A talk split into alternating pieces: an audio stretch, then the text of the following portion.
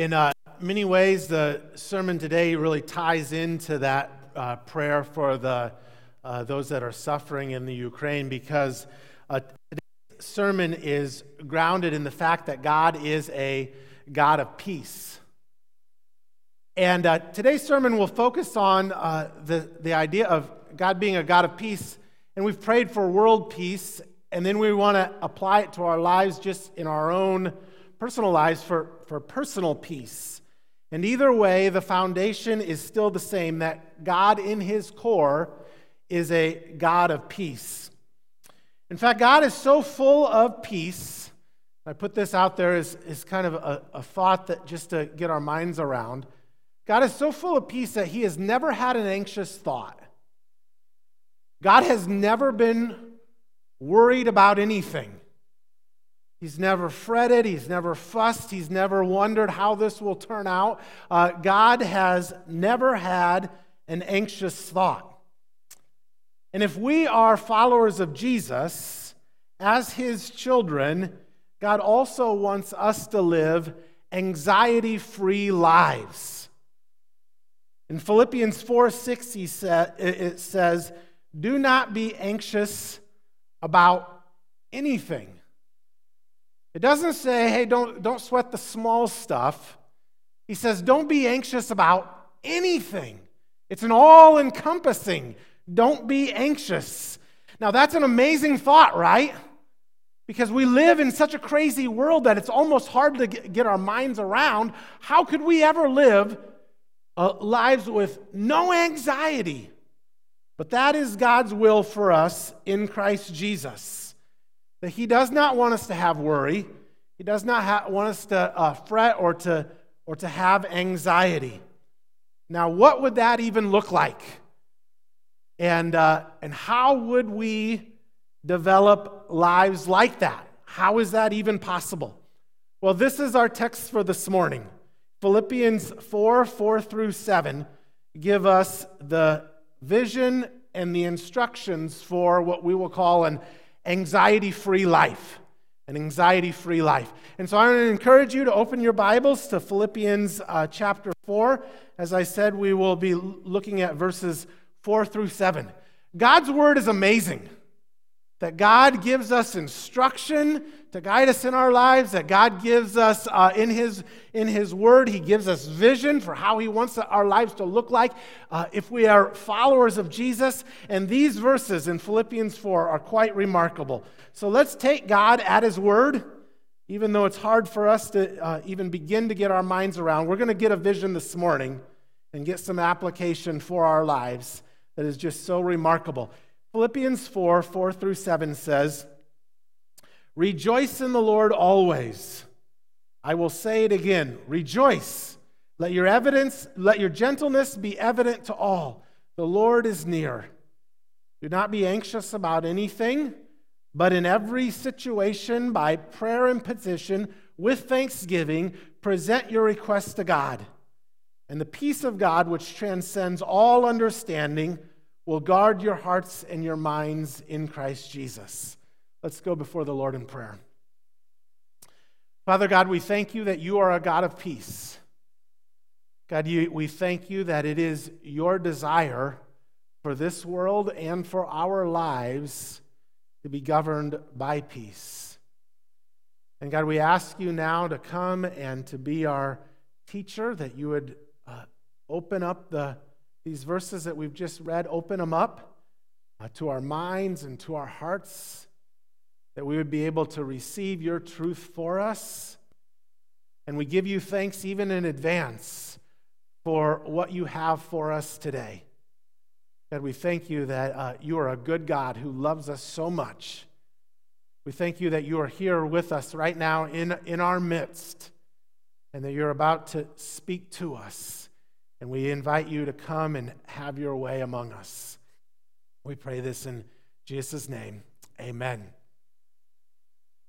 With all the world, worry in our world today, I recently read an article from someone who described the worry in her life in a, in a way that caught my attention and, uh, and, and stood out to me. She, she described the worry in her life as toilet water. Okay? So let me quote her directly from the article. She says, My worry is like water in a toilet. I flush it down and it comes right back, filling the bowl to the level where it was before I press the handle. We can probably all quite, uh, kind of get uh, our minds around what she's saying. Uh, first of all, we don't want worry. It's gross. We don't want it in our lives. But doesn't it seem like as soon as we try to get rid of it, it just comes right back up? It's so hard to live uh, uh, the idea of an anxiety free life.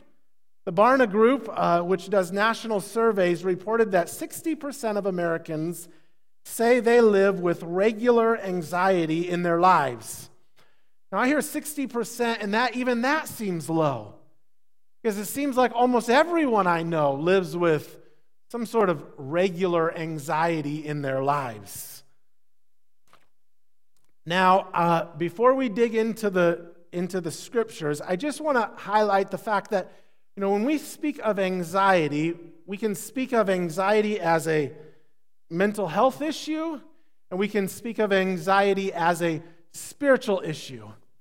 And, uh, and when we speak of anxiety as a mental health issue, that's, that's really different than what we're talking about this morning, where when we speak of having a chemical imbalance in, in the brain, uh, what we're focusing on this morning is the spiritual side that touches on our faith in God, in which the Bible categorizes as sin.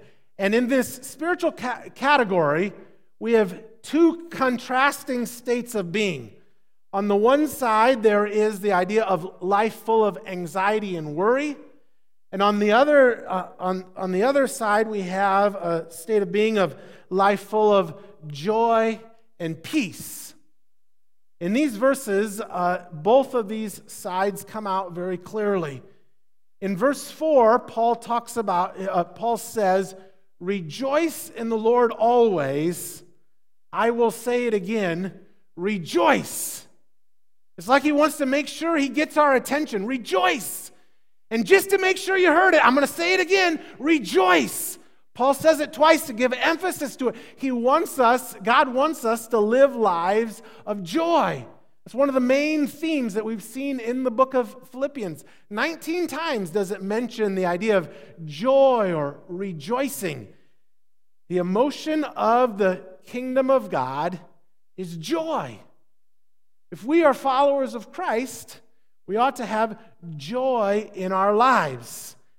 Now, it's joy and then peace is mentioned in verse 7. Peace is described this way The peace of God, which transcends all understanding, will guard your hearts and your minds in Christ Jesus. You see, God's peace is described here in ways that says you can't even get your mind around it. It transcends all understanding. You know, every once in a while you say it's like mind blowing. Like, that's the peace of God. It blows our mind. Someone could even say to us, How can you have peace when uh, in your life when there is so much difficulty and, and frustration around you? Well, we have peace when it comes from God. Worldly peace is based on circumstances. If things go well, we have peace. Godly peace does not depend on if everything is going well. It's grounded in something else. Jesus says, Peace I leave with you, my peace I give to you. I do not give as the world gives. The peace that Jesus gives is something different. There's a popular painting, and you may have seen it. It's uh, called Peace in the Midst of the Storm. It's a painting uh, by an artist, uh, Jack Dawson. And uh, in this painting, there are dark clouds overhead, just these ominous dark clouds uh, on, uh, in the horizon, up in the sky. And, and we have a, th- and, and in the back, right down the center of the painting, there's this lightning bolt that goes all the way from the heavens down uh, to the earth. And, uh, and it's pouring rain, and there's a torrent of water coming, f- flowing down over the cliff. And it's just this huge storm. Everything's a mess. And yet, if you look really closely, right in the hidden in the cliff is this tiny little bird that's sitting there in, uh, in its nest. The painting is called Peace in the Midst of the Storm. That little bird has peace because it's found refuge, it's safe. The storm is brewing all around it, and yet it's safe. And that's what it's like for us as Christians. When we speak of uh, the peace of God, we're not talking about not having anything uh, go badly in our, in our lives. We're not saying that uh, nothing will ever frustrate us or disappoint us. We're talking about a peace that is founded in our relationship with God. If we look carefully at this passage, both joy and peace have the same, uh, have the same focus on being in the Lord. Verse 4 said, Rejoice in the Lord. In verse 7, it says, This is a peace which will guard our hearts and our minds in Christ Jesus. And verse uh, 5 says, Let your, ev- your gentleness be evident to all. The Lord is near.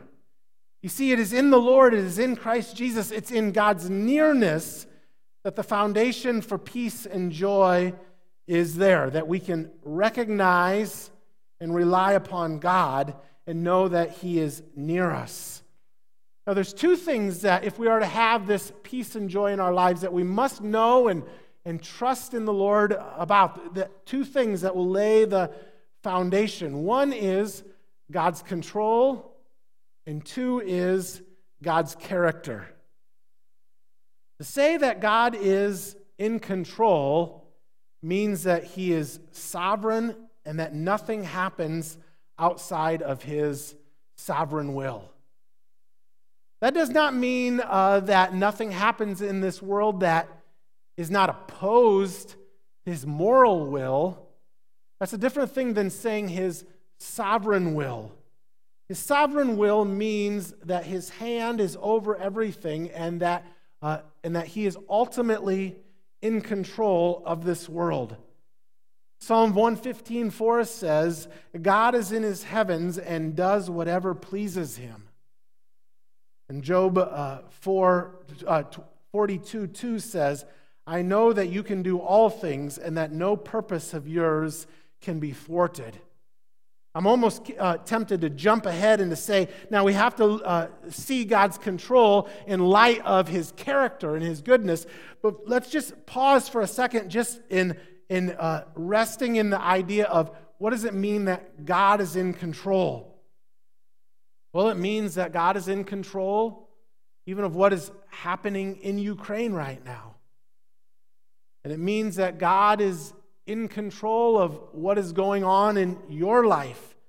God is in control of your future. God is in control of your family, of your finances, of your friendships, of your food, even of your faults. And that's just the F's. He's got all the other letters as well. God's in control of everything. And that is crucial for us to understand if we are to live anxiety free lives, that God is in control. And then, secondly, we have to know that not only is God in control, but we have to know his character. You see, if we believe in God's, the fact that God is sovereign and also that he is good, and that he is loving and merciful and kind and compassionate and holy and pure, and we could keep going on and on. But if we believe in his character and his sovereignty, then that gives us a firm foundation for, uh, for an anxiety free life. I want to read a verse uh, from Lamentations 3 30, 32 and 33 that speaks of God's character. Lamentations 3 says, Though he brings grief, he will not, he will show compassion. So great is his unfailing love, for he does not willingly bring affliction or grief to anyone. See, according to God's character, he, he does bring grief and affliction, but it says he doesn't do it willingly. In other words, it, it doesn't come as easily or as naturally as it says his, his unfailing love or his compassion. It says, so great is his unfailing love. You see, there are times where God does bring grief and affliction. Now, he, he does it with a, a certain reservation because it, it's, it's, it's, not as, it's not what his heart longs to do, but he does it only for our good. His deepest inclination, what he really longs for, is to give us his unfailing love. In fact, in some way, even the grief and affliction that he may bring into our lives is ultimately motivated by his unfailing love. Now, the best way to get our minds around it is to think of a good and godly parent. A good and godly parent uh, realizes that they can't be like what we call helicopter parents, right? That just hover over their kids, never letting any harm come into their life. In fact, a, a, good and godly parent will sometimes discipline their kids. They, they will, they will, uh, they will discipline their kids in, in a sense that they, they bring sadness or, or, uh, or pain to their ch- children for their own good. But a good and godly parent oftentimes uh, disciplines with tears running down his or her own cheek because it's not their it's not their natural inclination. I mean, they know they have to do it, but they do it out of love. The deepest desire they have is to show kindness and compassion. It's all part of their it is all a part of their unfailing love. And that's a picture of God towards us. When we think of the world around us, it is hard for us to understand sometimes how grief and affliction and these things can be for our good. This is where we have to just throw ourselves on the mercy of God and say, God, we trust in you. We trust that you are in control and we trust in your character, your unfailing love, even when we don't understand it, even when it doesn't always make sense. We know that your greatest attribute is your unfailing love. When Jesus taught us about worry in the Sermon on the Mount, he grounded his teaching in the knowing and trusting of God in, in God as well. And I'm going to read uh, Matthew 6 30 through 33. And this comes from the message, which is a paraphrase of the Bible, uh, but it's just as clear in any other translation. But I just like the way this words it. It says, If God gives such attention to the appearance of wildflowers, most of which are never even seen. Have you ever thought about that? All these wildflowers that are up in the mountains of Alaska or Montana, never even seen. But God is mindful of them. God knows and has made them beautiful. Uh, most of these wildflowers, which are never even seen, don't you think that He'll attend to you, take pride in you, and do what is best for you? What I'm trying to do here is to, uh, to get you to relax. To not be so preoccupied with getting so that you cannot respond to God's giving. And here's, here's the uh, two sentences I really want to emphasize here. People who don't know God and the way He works fuss over such over these things. But you know both God and how He works. Steep your life in God reality, God initiative, God provisions. You see, the key to an anxiety free life is to steep ourselves in God, to be mindful of God's reality, God's initiatives, God's provisions. And when we truly know God, then worry kind of falls by the wayside. I recently uh, saw an interview with Cooper Kupp, who is a receiver for your LA Rams Super Bowl champions, right? That sounds good. Super Bowl champions. Cooper Kupp, I think he was the MVP of the game, wasn't he? Uh, Didi uh, affirms that he was. And uh, so I thought this quote was so good. I'm just going to read. Uh, Cooper Kupp said, uh, and, and Cooper Kupp is obviously a believer, as you'll get uh, here in this quote. He says, he's talking about his, his relationship with God, and he says, the ends will take care of themselves. We get to be in a place where we play from victory, not for victory. That's a very freeing thing. And this is true for all of us as Christians. We get to live our lives from victory, not for victory. In other words, we don't have to control the outcome because Jesus has already taken care of it all. We, we live from victory. And that gives us a, a, a, very, as he says here, a freeing feeling. That when we think of, the, of how much we long for our kids to, uh, to raise them in the right ways, we ultimately don't control the outcome. We seek to entrust them to the Lord. When we think of our work or our finances, uh, we, don't, we can't control whether we get the promotion or not, or, what, or how much is in the savings account, but we live from a place of victory because our relation, because our life is grounded in Jesus Christ. Even when we think of the salvation of our loved ones, we ultimately rest in the fact that God is in control.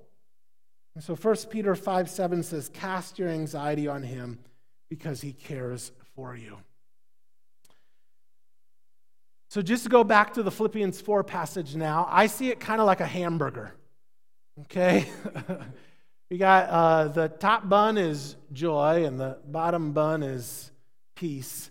But the meat right in the middle is verse 6. This is the, this is the uh, meaty part that we have to hang on to. Verse 6 says, Do not be anxious about anything but in every situation, by prayer and petition, with thanksgiving, present your requests to God. The, the, the driving uh, point here, the, the key phrase, do not be anxious, is a command. It's in the imperative in Greek. And the Greek word that is used here for anxious means to be troubled with care.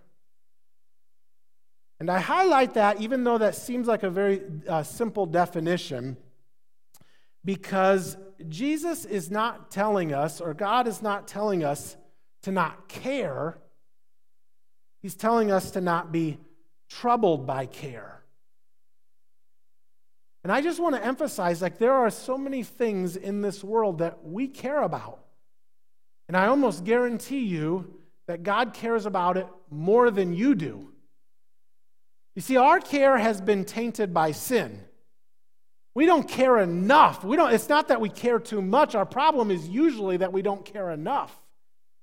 That God cares about what is going on all around the world. God cares more than we do, for sure, about thousands of families that have been uh, that have fled their homes. And as much as you love your family, God loves your family more than you do. And uh, and as much as we feel the weightiness of the lost around us that are dying and going to hell, God cares far more. You see, this verse, when it says, do not be anxious, it's not t- teaching us to be apathetic or not to care. What it's teaching us is uh, to not be troubled by that care.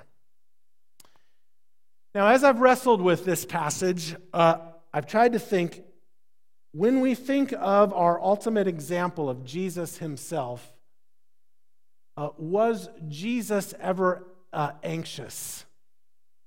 Think of Jesus in the Garden of Gethsemane on the night he was betrayed. What if Paul would have come and the sweat comes down uh, Jesus' forehead like drops of blood, and Paul puts his hand on Jesus' shoulders? Do not be anxious about anything. Come on, Jesus.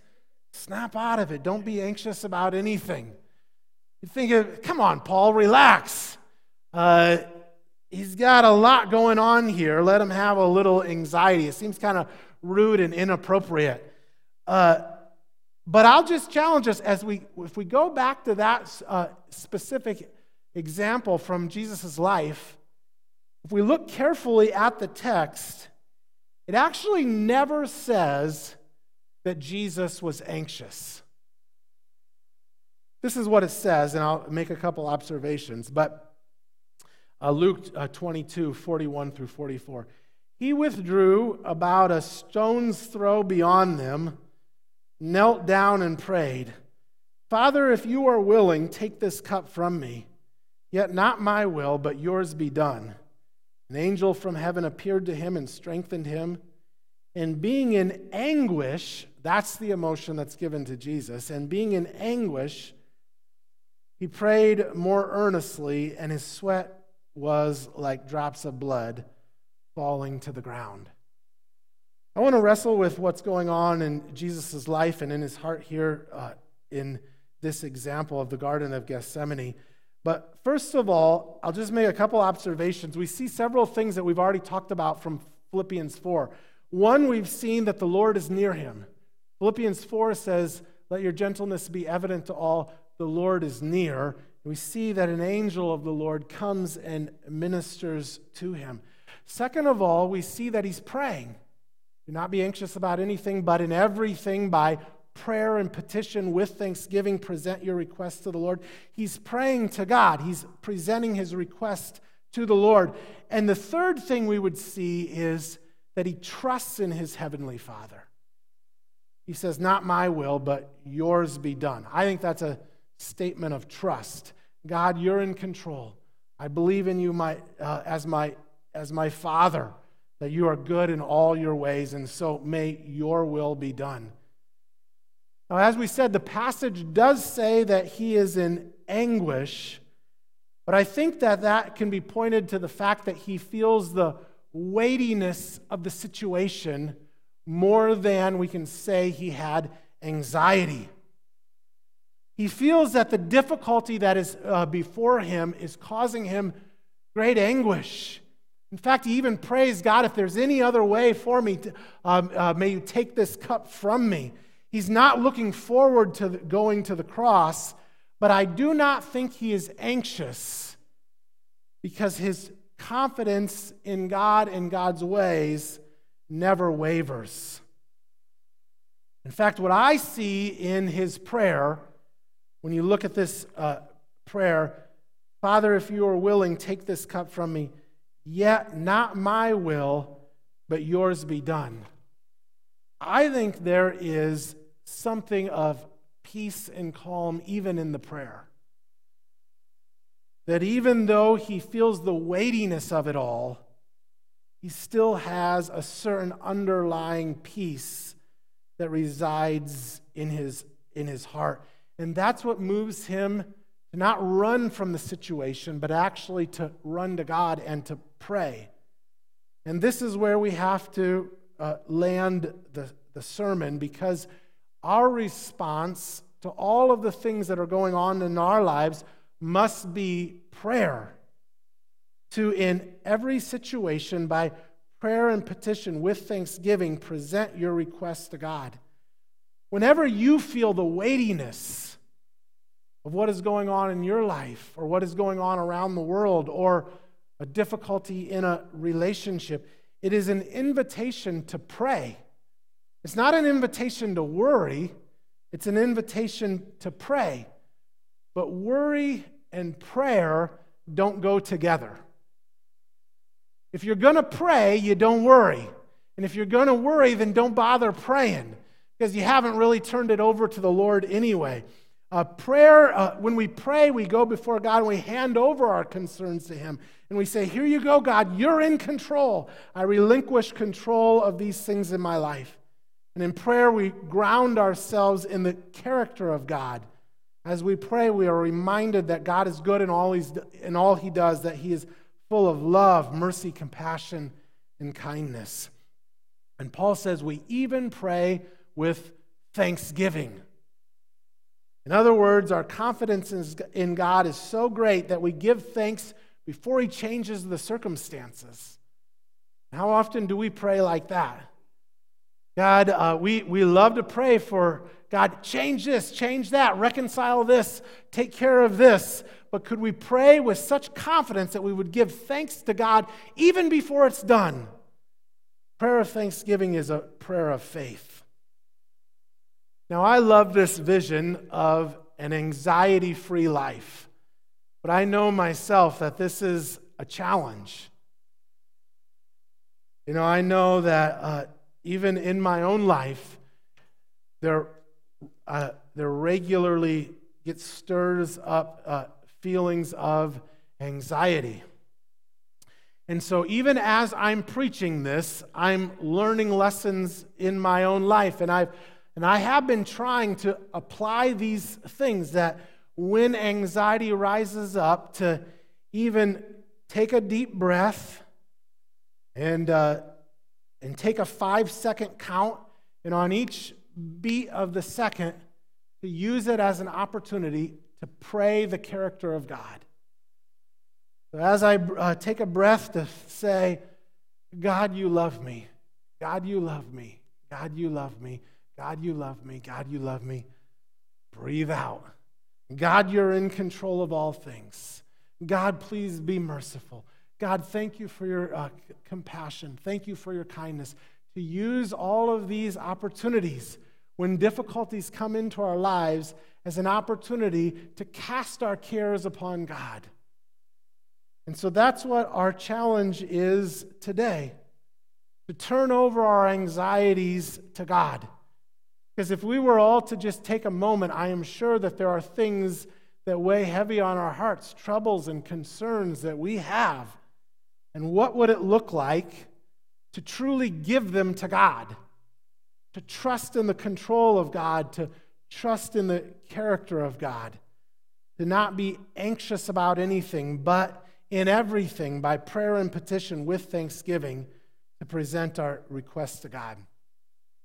In fact, I think that's such a powerful idea. I'd love to give us a few minutes before I close in prayer to actually uh, give us a moment of silence to spend a, a minute in prayer giving God the concerns that are on our hearts. And so I'll just invite you all, let's, let's uh, bow our head and close our eyes. And, uh, and this is an opportunity to give God the concerns that we have personal concerns, situational, relational, things uh, in, the, in the world. Cast our anxieties on Him, to cast our cares on Him. And because we know that He cares for us and then to take one more step and to pray with thanksgiving. To thank God that he, it is in His hands and we trust Him to do what He knows best. Let's take a minute and pray.